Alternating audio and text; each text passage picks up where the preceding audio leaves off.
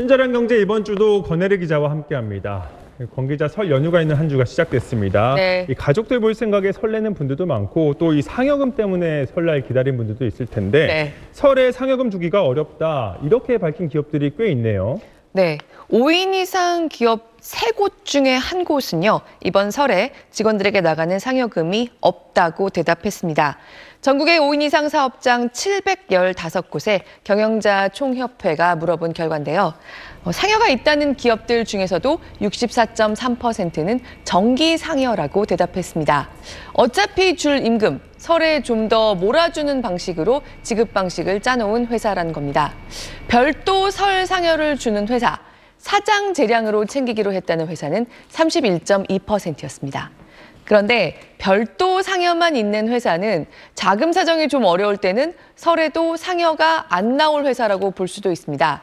정기 상여도 있고 여기에 올해 설에는 더 얹어주는 회사가 진짜 보너스를 주는 거죠. 이런 회사는 사 점 오 퍼센트에 그쳤습니다.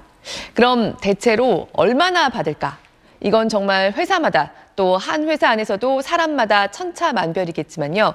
중소기업들만 따로 놓고 봤을 때는요. 중소기업중앙회가 전국 팔백십일 개 중기에 물어봤더니 일단 지난달 중순까지 설 상여를 지급하기로 확정한 회사들 중에서 평소 임금의 일정 비율만큼 주는 식으로 상여를 지급하는 경우에는 기본급의 육십 퍼센트 정도를 주는 게 평균이었습니다.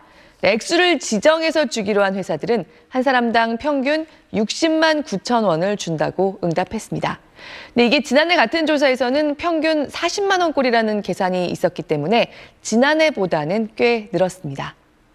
네, 상여금으로 평균 육십일만 원 정도를 받는 거네요. 근데 이것보다는 돈을 더 쓰게 되는 분들도 많을 것 같은데요. 네, 그렇죠. 특히 설에는 가족, 친지들 사이에 오가면서 선물을 주고받을 뿐만 아니라 추석 때는 생각 안 해도 되는 세뱃돈 부담이 있습니다. 네, 물가가 오른 만큼 이른바 세뱃돈 시세도 뛰고 있습니다. 한화생명이 지난해 자사임직원 이천백 명에게 적정한 세뱃돈 물어봤거든요. 그랬더니 초등학생까지는 삼만 원, 중학교에 갔으면 오만 원, 고등학생부터는 십만 원은 줘야 될 것 같다는 답이 가장 많이 나왔습니다. 이 회사가 이걸 십 년 전에 물어봤을 때는 일, 삼, 오, 그러니까 초등학교까지 만 원, 중학생 삼만 원, 고등학생부터는 오만 원이란 답이 가장 많았는데 말이죠. 부담이 적지 않습니다. 이렇다 보니까 네이티큐가 올해 삼천팔백구십 명의 성인을 대상으로 한 조사에서는 세뱃돈, 안 주고 안 받았으면 좋겠다는 응답이 가장 많이 나오기도 했습니다. 특히 이렇게 대답한 비중이 가장 높은 연령대는 삼십 대였습니다. 삼십 대, 요새는 결혼도 출산도 늦어지거나 아예 하지 않는 사람들이 많아지다 보니까요.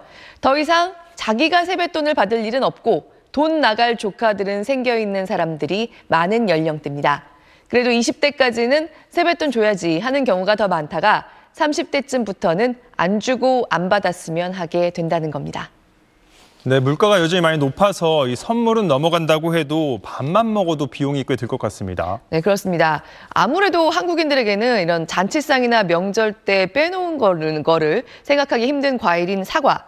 통계청이 집계한 올해 일월의 가격을 봤더니요. 일 년 전 일월보다 무려 오십육 점 팔 퍼센트가 올라 있습니다. 배도 사십일 점 이 퍼센트가 더 비싸져 있습니다. 사과와 배뿐만 아니라 전반적인 과일 물가가 지난해 일월보다 무려 이십팔 퍼센트 넘게 올라 있었습니다. 그리고 설이 다가오면서 이렇게 이미 크게 올라 있는 과일 가격이 점점 더 부담스러워집니다. 이달 초의 사과 도매가 일 년 전의 두 배 수준입니다. 배도 무려 육십육 점 칠 퍼센트나 올랐습니다. 이렇게 사과와 배가 계속 비싸다 보니 귤이나 감 같은 다른 겨울 과일들도 요새 아주 비싸죠. 사과랑 배 대신에 찾는 경우가 많아지면서 마찬가지로 일 년 전보다 두 배 안팎씩 올라 있습니다. 정부가 설을 앞두고 이들 품목의 공급을 집중적으로 확대하고 있지만 여러 번 말씀드렸듯이 지난해 이상기후로 인해서 워낙 작황이 좋지 않았기 때문에 기본적으로 공급이 부족한 상태라서 가격을 낮추기가 쉽지 않습니다. 이렇다 보니까 명절에 받고 싶은 선물, 티몬이 오백 명에게 물어봤는데요. 부동의 일 위는 역시 현금이었지만요. 과일이나 한우 같은 신선식품을 받고 싶다는 답이 이십 퍼센트, 바로 그 뒤를 이었습니다.